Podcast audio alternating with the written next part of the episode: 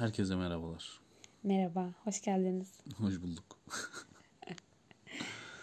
evet, bugün başlangıç olarak konuşacağımız konuyu ben belirledim. Hilal'e bazı sorular soracağım. O da cevaplayacak. Ben, İnşallah. İlal, ben İlal bu arada. Evet, ben de Taha. Başlıyoruz, gülme bakalım. Tamam. Öncelikle konumuz, bu podcast'in konusu sinema. Tamam mı? Genel sinema mı? Genel sinema evet. Yani belli bir konu üzerine değil de yani nasıl diyeyim? Alt dal üzerine değil. Evet. Spesifik bir şey değil. Tamamen genel bir yorum isteyeceğim. Öncelikle sinema senin için nedir? bu kadar Söyle genel bakalım. soru mu olur? Evet abicim. Senin için ama sinema sinema nedir diye sormuyorum. Sinema nedir'i herkes cevaplayabilir. evet.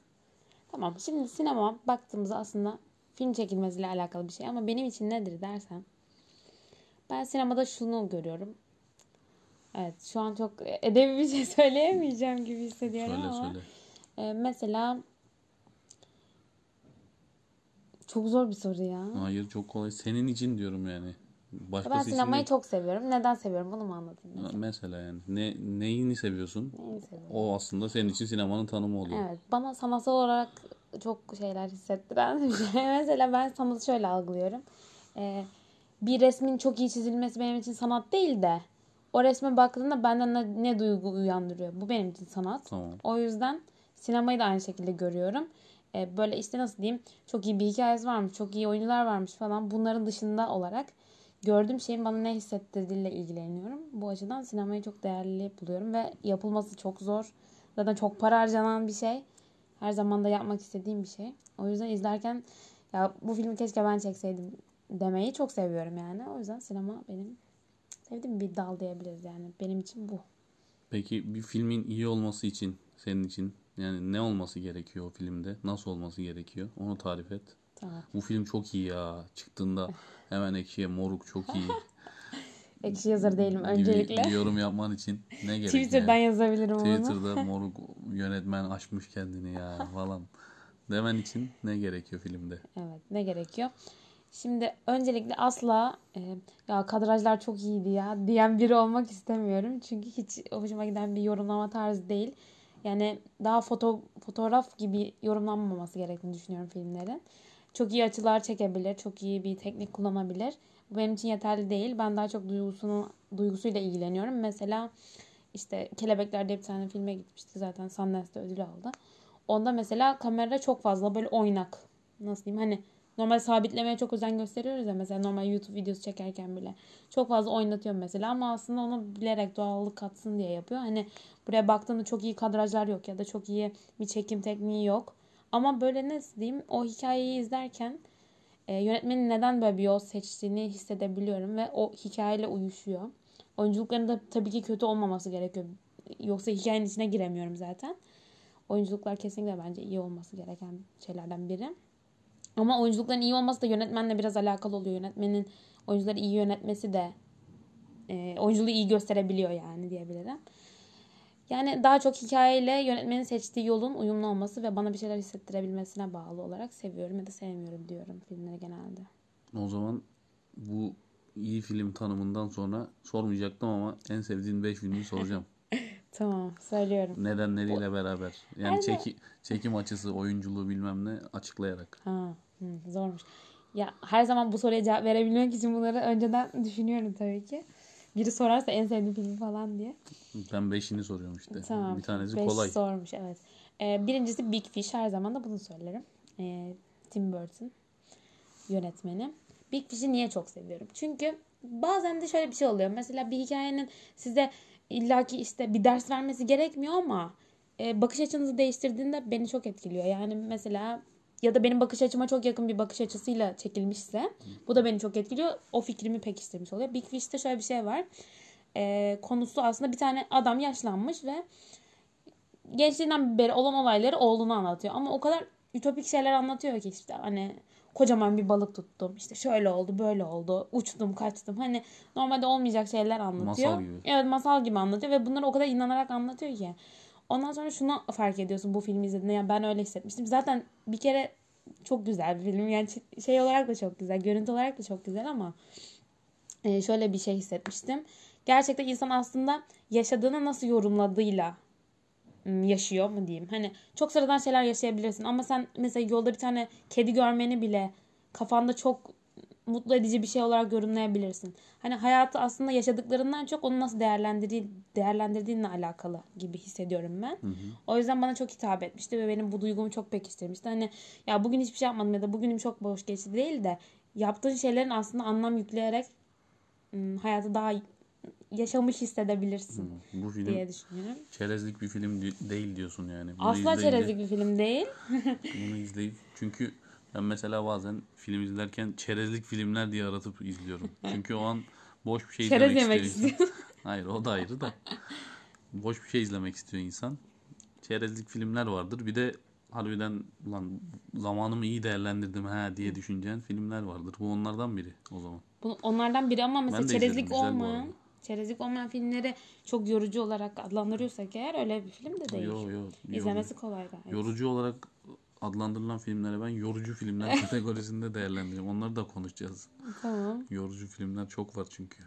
İkinci filmim. Evet. İkinci en sevdiğim film. Hmm, bence Midnight in Paris'tir herhalde diye tahmin ediyorum. Üçle biraz kararsız kaldım ama. Ya ilk 5 ya ilk 5 işte yani. Hani sıralaması mı? önemli değil evet. Bir kesinlikle Big Tamam, Fish'te bir- diğerleri biri, karışık. biri oraya koyuyorsun diğerleri karışık olabilir. Evet işte hmm, bu filmde de şöyle bir adam var. İlişkisinde çok da mutlu olduğu söylenilemez. Sonra bir gün böyle şans eseri biraz spoiler gibi olacak ama bir arabayla bir arabaya bir biniyor zamanla yolculuk yapıyor. Ama asla böyle zamanla yolculuk bilim kurgu gibi bir şey asla değil. Çok normal sıradan anlatıyor. Bu da hani. biraz masalsı. Evet ben galiba biraz masalsı şeyleri seviyorum. Ee, geçmişlere gidiyor. Orada işte işte Picasso ile tanışıyor, Dali ile tanışıyor falan. Bunlar benim zaten çok hoşuma giden böyle detaylar.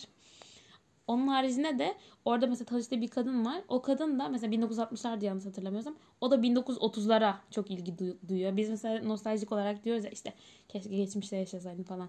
Geçmişe gidiyor adam. Geçmişteki kadın da. Ben Geçmişte. keşke geçmişte yaşasaydım diyen bir kadın. Ona da gitse dinozor çağına kadar Aynen gidecek aynen. öyle. Herkes aslında bir önceki nesle biraz böyle şey duyuyor. Yani aslında bunun çok e, da mantıklı bir şey olmadığını hani birazcık fark ediyorsun. Sadece geçmişte kaldığı için galiba biz ona ım, hayranlık duyuyoruz. Aslında orada yaşasak belki de mutlu olmazdık. hani bir bunu anlamak için yani anda kalma açısından benim için iyi Yani bir gün- filmdi. Bugün atıyorum adam bir zorluk çekiyor diyor ki lan geçmişte yaşamışlar ve bitmiş ölmüşler ya. Yani zannediyor ki hayatları hepsinin çok güzeldi. Aslında belki de bin bir daha çok zorluk var. Evet. Mesela internet diye bir şey yok. Televizyon yok bilmem ne. Şimdi yaşayamaz insan televizyonsuz, internetsiz. Göndersen 80 yılına lütfen beni geri alın diye 10 dakika sonra bağırmaya başlar yani. Evet mesela bir şeyi merak ettiğimde direkt Google'dan aratabiliyorum ya. Mesela bu bile çok büyük bir lüks yani Evet. aslında şu an. Geçmişte olsaydı bir bilgiye ulaşmak için ansiklopedinin komple karıştırmam gerekecekti O mesela. da belki o bilgi de yok yani Evet evet ansiklopedide. olmaya da bilir. Yani bayağı zor bir dönem aslında ama biz yine de ona bir şey duyuyoruz. Yani çok güzel Daha az dert var işte zor şey, Şey olarak bilgiye kolay ulaşamadığın için daha az dertlisin. Şimdi bir işte Twitter'a giriyorsun o kadar çok kötü haber görüyorsun ki o zaman kötü bir şey oluyor ama göremiyorsun. Bir başka bir şehirde atıyorum bir çocuk kaçırılıyor ama haberin olmadığı için bilmiyorsun. Evet. Biraz daha dertsiz oluyorsun o yüzden yani. Bence avantajı o aslında. Evet. Ama mesela sadece Türkiye açısından da düşündüğümüzde hep şey diyoruz ya şu an çok kötü işte m, siyaset, ekonomi falan. Ama aslında geçmişte de çok çok çok kötü olduğu zamanlar da Evet. olmuş. Biz hani şu an özeniyoruz ve sadece mesela 80'lerin güzel yanlarını biliyoruz ya. Darbe Aslında diye bir şey var aynen. orada yani. Orada da çok kötü siyasi ve e, ekonomik olarak sıkıntılar çekilen çok fazla dönem var. Yani ne zamana gitsek bundan pek kurtulamıyoruz. O yüzden biraz anda kalmamız gerektiği, işte bu şu anın kıymeti bilmemiz gerektiğiyle alakalı. Bana öyle hissettiriyor ve dediğim gibi o masalsı his ya da işte e, sevdiği yazarlarla, ressamlarla tanışması falan benim çok hoşuma gitmişti. O yüzden hani böyle çok aşırı ders çıkarılacak bir film değil ama ben bu şekilde sevmiştim. Çekim açılarından da bahsedeyim mi? Paris harika. Paris çok güzel görünüyor yani e, şey nasıl diyeyim? Adamın adını unuttum. bir gidin gezin mi diyorsun? Yok adamın adını unuttum. Hangi adam? Yönetmenin ay çok özür dilerim. Ee, Yönetmen dinliyormuş işte. Şimdi bitti. O kadar ünlü ki. Nasıl açıklayacaksın? İsmi hiç an aklıma gelmiyor. Suratı bile gözümün önünde. Martin değil değil mi? Yok. Ha, Bu e, hakkında kötü iddialar çıkan yönetmen. Ha, Woody tamam. Allen, Ha, Woody Woody Allen. Allen. Evet tamam işte o. Yani güzel böyle. Ya ben daha çok filmleri işte e, çekimleri güzeldi diye adlandırmak istemiyorum. Çünkü çok sığ bir bakış gibi geliyor bana. Evet çekimlerin de güzel olması gerekiyor olabilir ama hani bir filmi çok sevmem için bence yeterli bir şey değil.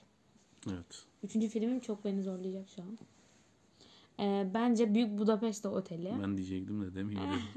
Çekim, Ama- çekimler mekimler dedin. Ama Renkler bir şey diyeceğim. Bu film gerçekten sadece çekimleri için bile sevmiş olabilirim. O film güzel ama ya. Film Kötü güzel ama mesela değil. konusunu tam olarak bile hatırlamıyorum. Sadece bir bel boy olduğunu hatırlıyorum mesela. Onunla Otelde. beraber yolculuğa falan çıkıyor adam işte. Bir otelde geçiyor. Otelde böyle şey yani hani e, maketmiş normalde gerçekten ama Evet, işte evet. Filmde tabii ki bir otelin içinde geçiyor gibi gösteriliyor. Pembe bir otel. Çok tatlı. Ve e, Wes Anderson'la ben bu filmle tanıştım. Daha sonra sadece bir filmini izledim ve e, bence ne filmini izlesem beğeneceğimi düşünüyorum ama bir türlü izleme fırsatım olmadı. E, yönetmenin her şeyi simetrik çekmesi ve her şeyi senkron bir şekilde çekmesi benim çok hoşuma gitti. Ama mesela normal bir hikayeyi böyle bir şekilde çekmeye çalışsam muhtemelen oturmaz. Çünkü çok yapay durur. Ama öyle durmuyor. Bir şekilde böyle eğlenceli böyle bir oyun bir şey izliyormuşsun gibi hissettiriyor. Ben o yüzden bu filmi çok seviyorum. Ben genelde biraz pozitif şeyleri seviyorum.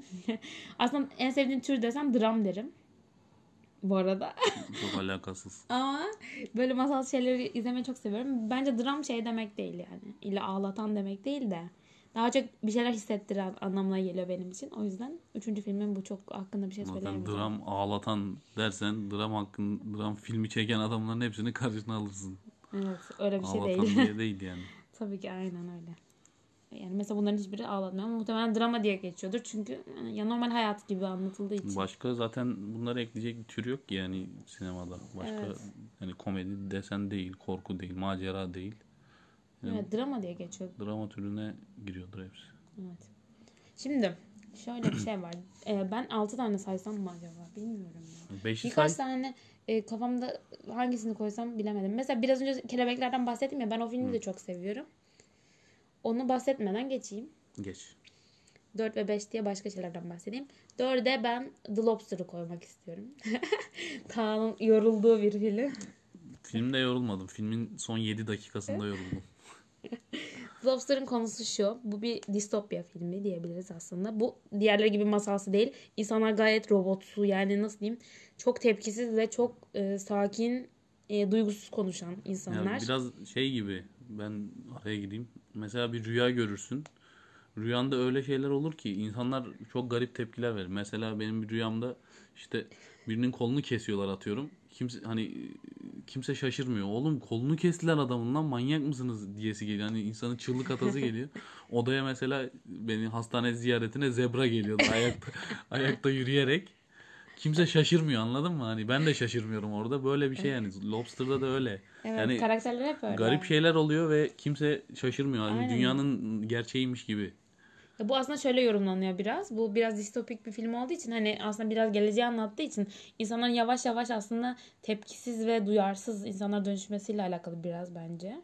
Yani onları o İstersen şekilde konusunu anlat biraz. Hı, anlatacağım. Onları o şekilde yaratmasının sebebi bence o diye tahmin ediyorum. Ee, şöyle bir konusu var. Bir tane otel var. Bu otele gidiyorsun eş bulmak için. Ve 45 gün içinde eğer bir eş bulamazsan otelin girişinde sana, sana diyorlar ki işte bir hayvan seç. Hangi hayvanı seçtiysen 45 günün sonunda ona dönüşüyorsun. Mesela işte 45 gün bulamıyor bulamıyorsan işte bu adam mesela istakoz nasıl söyleniyor? Istakoz seçiyor. Yani lobster. Ee, 45 gün boyunca eğer eş bulamazsa istakoza dönüşecek. Eş bulmaya çalışıyorlar ama çok garip. Yani genelde şöyle oluyor. Ee, eğer bir ortak özellikleri varsa onlar birbirine eş olmaya çalışıyor. İşte ikisinin de sağ yanında ben var atıyorum. Hani çok alakasız ortak özelliklerden birleşmeye çalışıyorlar diyebiliriz. Hiçbir ilişki çok gerçek değil. Çok garip yani. Bilmiyorum bana çok garip hissettiren, beni etkileyen bir filmde. Ben böyle bilmiyorum bayağı bir sorgulatıyor beni böyle şeyler. Yani şu an asla olamayacak ya da distopik olarak da olamayacak bir şey bence. Yani neden böyle bir şey olsun ki? Yani saçma aslında baktığında ama genelde biraz metaforik olduğu için abartı bulanlar da olabiliyor. Yani film kötü bir film değil. Ben yani kötü bir filmden kastım hani ya saçma işte ya bu ne alaka falan diyeceğiniz bir film değil. Çünkü zaten konusu dediği gibi yani gerçek bir dünyada yaşanmıyor. Hani Evet. distopik olduğunu zaten başta da anlıyorsun. Bebek alıyor fena. Neyse ondan sonra yani sıkıcı bulduğum tek yer dediğim gibi ben çok fazla duran şeyleri sevmiyorum ve son sahneleri yani spoiler vermeyeyim ama çok Ya son, son, son 7 dakikası falan. duruyorlar yani. Dümdüz duruyorlar Dümdüz ve bir duruyor. olay olmuyor mesela. Hayır bir olay olma yani bazıları buna çok bayılıyor muhtemelen yani sinema izleyicileri muhtemelen çok seviyorlar böyle şeyleri hani ya moruk hayatın içinden işte gerçekte Ya. böyle değil midir? Benim laflarımı bu şekilde Ha. kullanmasın. Sadece senin değil ben onunla alakalı yorum da okudum hani son son sonu müthişti ya falan filan diyen çok kişi gördüm yani. Kadın mıydı? Adam mı? Kadındı değil mi? Son 7 dakikasında bir kafede önünde çay mı bir şey var herhalde. Tam hatırlamıyorum sahneyi de. Yani uz- kameranın açısı dümdüz duruyor. Kadın da dümdüz 7 dakika boyunca hiçbir şey yapmadan duruyor.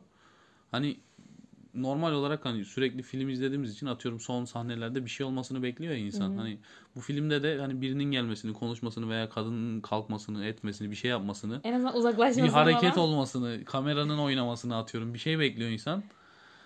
E, Vermiyor. 7 dakika böyleyse ben niye bunu 7 dakika izledim yani anladın mı? Evet anlıyorum Pek seni. mantıklı gelmiyor bu bana. Bana da şu mantıklı geliyor. 7 dakika boyunca bizim onunla o kadınla birlikte oturup dümdüz durup beklememiz. Abicim dümdüz o zaman O duvarı kadar- izlerim ben 7 dakika boyunca.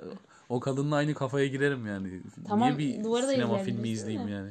Bence sinema öyle sürekli hareket olması gereken bir şey değil. Ya Buna olmasın da bir, bence zaten. bir mesaj vermiyor ki orada yani hani gel benle beraber düşün işte şöyle oldu da böyle oldu da falan gibi bir şey de yok. Yani Evet. benim düz bir yere bakıp 7 dakika durmamla aynı şey yani. Bence aslında biraz Bir şey e, dalga geçiyor gibi yönetmen. Çünkü Evet, şöyle olabilir o. mesela sen bir beklentidesin ve bir beklenti vermiyor. Çünkü kadın da orada belki de bir beklentide bilmiyoruz e, beyninin için tabii ki ama hani kadın da bekliyor ve hiçbir şey olmuyor ve gerçekten sadece bekliyor ve sadece duruyor ve hiçbir şey olmuyor ve sen de aslında sürekli bir beklentiyle bekliyorsun ve hiçbir şey olmuyor ya. Bence ister istemez o duyguya girmiş oluyorsun. Şimdi buradan sonra siz 10 dakika duvara izleyin ve bu filmi düşünün demek yerine mesela yönetmen böyle bir yol izlemiş O olabilir. sahnede yönetmen kalkıp gitmiştir bile yani. Hadi siz çekin ben kaçar. Benim ben bir yemek yiyip geleyim siz çekin bu sahneyi demiştir. 7 dakika çekmişlerdir. Yorgos Lantimos buradan Yani sevgiler. Sevgiler harbiden abimize. Evet. Dördüncüsü bence The Lobster. Benim çok sevdiğim bir film. Ee, yönetmenin The Favourite'ını da çok seviyorum bu arada. Onu da izleyebilirsiniz ama şu an bahsetmeyeceğim. Beşinci filmimde e, bir Türk filmi seçtim.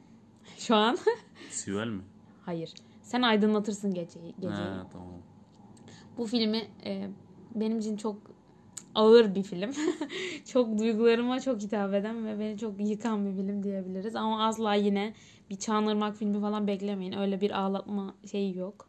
Onur Ünlü çekti. Leyla ile Mecnun'un yönetmeni. Belki biliyorsunuzdur. Em, film şöyle Ali Ata oynuyor zaten. Yeterli benim izlemem için ama Demet Evgar'la birlikte oynuyorlar. Yani şu an konusunu net bir şekilde hatırlamıyorum ama bir şeyler özel güç gibi şeyler olduğunu hatırlıyorum. Uçabiliyordu galiba bu karakter. Yabancı bir filmden bir şeydi o. Ya da bir Bilmiyorum. kitabı mı vardı? Ha şey e, sen aydınlatırsın geceyi Shakespeare'in bir sözünün sonu. Ha, tamam tamam. E, şey Romeo'yu söyledi aman Juliet'e söylediği Romeo'nun Tamam. söylediği şeyin sözü sonu. Neydi şu an o replik tam olarak hatırlamıyorum ama sonunda sen aydınlatırsın geceyi diyor. Baya böyle yani bilmiyorum izleyip de böyle duygusal olarak çok ağır hissetmeyen bir insan olamaz bence. Çok bana dokunmuştu. Hem çok ütopik hem çok absürt hem böyle işte dediğim gibi bazı şeyler var işte özel güçler falan var ama hiç öyle tahmin ettiğiniz bir fantastiklik fantastiklik de değil. Ee, gayet ağır ve duygusal bir film.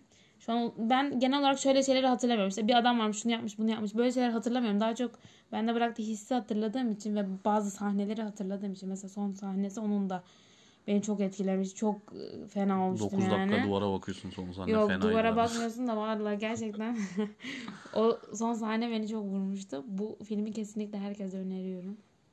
Bu da bitir, Türk filmiyle bitirmek istedim yani. Çünkü Türk filmlerini de severim o yüzden. Tamam. İlk beşim böyle biraz çok konuştum. Sıkıntı yok. 5 tane de o zaman hızlı hızlı ama konularını anlatmadan film önerisi yap. Ama Film bu önerisi. filmlerin dışında. Yani Oo. bunlar bunlar senin favorilerin. Zaten izlemek isteyen bunları izler. Evet. Bunların dışında da 5 tane ya bu filmi izlerseniz çok şey kazanırsınız veya da işte boş zamanlarınızda da izleyebilirsiniz. Ama keyif aldığın filmler olsun yani. Tamam. Ee, sana önerdiğim filmlerden? Şeyi sen izleyin. Dansla Mason diye bir film var. Bunu izleyin. Bu film bir, bir tık sanatsal gibi olabilir ama bir tık normal. Konularından bahsetmiyorum ama değil mi? Konuyu işte hızlıca François geçebiliyorsun. Ozon'un bir filmi. Bir tane çocuk var. Arkadaşının evine gidip geliyor. Annesine biraz saplantılı bir şeyler hissetmeye başlıyor ve olan olaylar biraz gözlemci bakış açısı var. Bu şekilde. Ee, ikinci film. Sana önerdiklerimden sen söyle. Ben şu an hatırlamıyorum. Hatırlamıyorum ki ben. Ben önerdiklerini izlediğim için artık benim için hatırlanacak şeyler değil. İzledim geçti. Bebek çok Bebek ne ağlıyor. ağladı be. Em, düşünmem lazım. Hatırlayamıyorum. Çok fazla şey önerdiğim için kafam şey oldu. Karmaşık oldu. Ha Kaptan Fantastik. Kaptan Fantastik iyi evet. Kaptan Fantastik'te bir adam var ve eğitim sistemine tamamen karşı çıkan bir insan. Bütün çocuklarını ormanda yetiştiriyor ve bütün hayat şeylerini öğreterek. Bununla ilgili bir film ve eğlenceli bir film. Ee, asla diğer önerdiklerim gibi değil. eğlenceli. Neydi benim film? Senin Dünyalı. The Man, The Man From Earth. Dünyalı çok iyi ya. Tanrı'nın çok sevdiği benim hiç beğenmediğim bir film. Beğenilmeyecek bir film değil. Dünyalı da sizi düşüncelerden düşüncelere adamın yani masalsı anlatışı doğru mu değil mi? Sonunda da ne olduğu Hala belli değil. aynen tam anlayamıyorsun ama yani aslında anlatmak istediği şeyi anlatıyor orada. Yani duygulandırıyor gibi ama hani o kafaya girmeyen bir insan hani adamın anlatışı boyunca tek mekanda geçiyor film. Bir tane profesör sürekli 10 yılda bir yer değiştiriyor. Okul değiştiriyor yani. İnsanlar da neden sürekli 10 yılda bir okul değiştirdiğini anlayamıyor. Son gittiği okulda da e, değiştirirken kimseye haber vermiyor. Daha doğrusu e, hani başkalarından falan öğreniyor hocalar, profesörler ama bunu çok seviyorlar hocayı. Evine geliyorlar. Ya bize haber vermeden nasıl gidersin tarzı bir muhabbet geçiyor işte. Tamam gelin oturun beraber yemek yiyelim falan. Gelin anlatayım size. Ya girişiyor adam ve film o adamın evinde geçiyor. Yani evde bu 7-8 tane sanırım profesör var. Hepsi çok da bilgili profesörler yani. Çok da büyük bir okuldan gelen bilgili profesörler. Adam orada bütün hayatını anlatıyor insanlara ama yani çok başka bir hayat. Hı hı. Yani çok e, dikkat çekici ve ilgi çekici. O yüzden profesörler de soru sormayı ve böyle şeyleri konuşmayı çok seven insanlar. Yani o odadaki profesörler. Sonrasında da beraber yaptıkları sohbet, muhabbet insanı gerçekten çok bağlıyor. Keşke ben de o sohbette olsam, şunu sorardım, bunu sorardım diye insan filmi izlerken de düşünüyor bir yandan. Bir yandan da işte profesörün anlattıkları doğru mu değil mi bunları sorguluyorlar. Siz de sorguluyorsunuz aynı anda. Aslında şöyle e, hiç efekt olmayan bir Evet, bilim evet. kurgu filmi ve çok düşük bütçeli Bütçe, muhtemelen. bütçesi muhtemelen aynen 100 Ama liraya falan çekmiş bilim kurgu olabilirler. olarak bilim kurgu olarak düşündürten bir film. yani Evet. aslında. Bir kamera kiralasan çekersin yani. Çok zor bir şey değil çekmesi. Burada aklıma filmler geldi. Söyle bakalım kalanları. Bir sürü geldi. Söyle. Bir öncelikle e, Türkçe cebimdeki yabancı diye çevrilen ha, o da güzel evet. Perfetto bir şey bir Hatırlıyorum, şey hatırlıyorum. İtalyanca bir ismi var ama ben İtalyan olanını izlemişim Ben ilk de başta. İtalyancısını izledim. Onu izleyin bence. Yani orijinali o çünkü. Ama cebimdeki yabancı da tam birebir uyarlama gibi bir şey. Ee, bir arkadaş grubu toplanıyor. Diyorlar ki bugün kimin telefonu ne gelirse gelsin işte mesela şey falan. Her şey açık olacak. İşte herkes hoparlörü açarak konuşacak. Herkes mesajı ortak okuyacak vesaire. Hepimiz telefonlarımızı masaya koyacağız ve böyle bir gün geçireceğiz diye. Başlıyor. Yine tek mekan filmi. Benim çok sevdiğim bir film. Sonunu da çok sevmiştim. Bence baya güzel. Diğer önerime geçiyorum. Diğer önerim de e, az önce aklıma gelmişti. Tek mekan filmi sevenler için bir ara ben de özel öneriler yapacağım da bu ayrı bir bu kayıtta değil podcast. evet. e, coherence nasıl söyleniyor? Coherence. coherence. E, onu önerelim. Onu da Taha ile birlikte izlemiştik de. Evet güzel. Paralel evrenlerle alakalı bir film ve beyniniz yanıyor mu? Yanıyor bence. Bir tık. evet. Çünkü e, belli bir süre anlamıyorsun işte. Neredeyiz şu an? Dümdüz bir şey mi izliyoruz falan ama biraz dikkatli izlemek lazım bence. Ama çok şaşırtan ve gerçekten yani ne bileyim baya benim beynim yanmıştı yani yalan değil. O yüzden Güzel, güzel. sevmiştim ben. O diğer önerim olabilir. E, bir öneri daha. Bunu YouTube'da da önermiştim. Castaway on the Moon. Hmm. Bunda da şöyle bir şey oluyor. Bir adam e, şehrin ortasında küçük bir adaya düşüyor. Yani etrafında şeyler var, gökdelenler var ama o tarafa gidemiyor. İşte telefonu yok Tokyo'da vesaire. mıydı? Galiba Japonya olabilir evet. Ya Öyle çok da çok da şey bir şehirde yani. Evet teknolojik bir yerde o o an öyle kalıyor yani. Bir türlü geri, geri dönemiyor ve o adada kalmak zorunda kalıyor. Zaten adam e, borç içinde ve intihar etmek için atlıyor aslında suya. Sonra karaya vuruyor diyebiliriz biraz. Sonra bir türlü kurtulamıyor. E, bir yandan da şöyle ikinci karakter olarak da bir kız var. Kız da e, agorafobisi var. Evden asla çıkamıyor. Odasında yaşıyor ve hani bir sürü başka takıntısı da var. Asla böyle insan görmek falan istemeyen bir kız. Onun da böyle şeyi var. E, teleskopu var ve etrafı izliyor. İşte aya falan bakıyor. Sonra bu iki insanın birbiriyle aslında karşılaşmadan karşılaşması gibi. Bir, aralarında iletişim olmadan iletişimleri gibi diyebiliriz. Evet. Bir hikaye. Bu gayet tatlı ve dozunda bir hikayeydi. Asla böyle beyin yakan ya da ne bileyim çok ağlatan öyle bir şey değildi. Çok normal sıradan ve sakin bir hikayeydi. Ama konusu bence ilginç ve izlettiriyor. Ben çok sevmiştim. Noodle siparişini hatırlıyorum. Aynen. Adamın ya bu bildiği şey gibi aslında adaya düşme e, filmleriyle başka bir konsepti birleştirmişler evet. gibi bir şey yani. Aslında yani ada çok şey geliyor insana ya buradan kurtulur ya. Aynen. Yüzerek geçersin karşıya gibi geliyor ama Yapamıyor işte. Adam bir yandan da aslında istemiyor. Çünkü dönmek istediği bir hayat yok aslında evet, baktığında. Normal dünyada çok büyük bir borcu var ve herkes öldüğünü galiba biliyor. Kabul ediyor muydu öyle bir şey yani de var. Çok aramıyorlar herhalde. Bilmiyorum. Bu şekilde Böyle. yani. Bu öneriler de bunlar. Tamam o zaman zaten 26-27 dakika olmuş. Bugünlük bitirelim podcast'imizi. Bu bölüm bu kadardı. Başka konuşmamızı istediğiniz konular olursa onlara da dikkat ederiz gibi herhalde. Bakacağız. Bu arada sinema ile ilgili baya bir 10 bölüm falan çıkar da. Evet biz daha konuşuruz ya sinema ile alakalı. Ben sadece bugünlük başlangıç olarak bir tanım ve ufak ufak öneriler yapalım istedim. Hı hı. Dinlediğiniz için teşekkür ederiz. Teşekkür ederiz.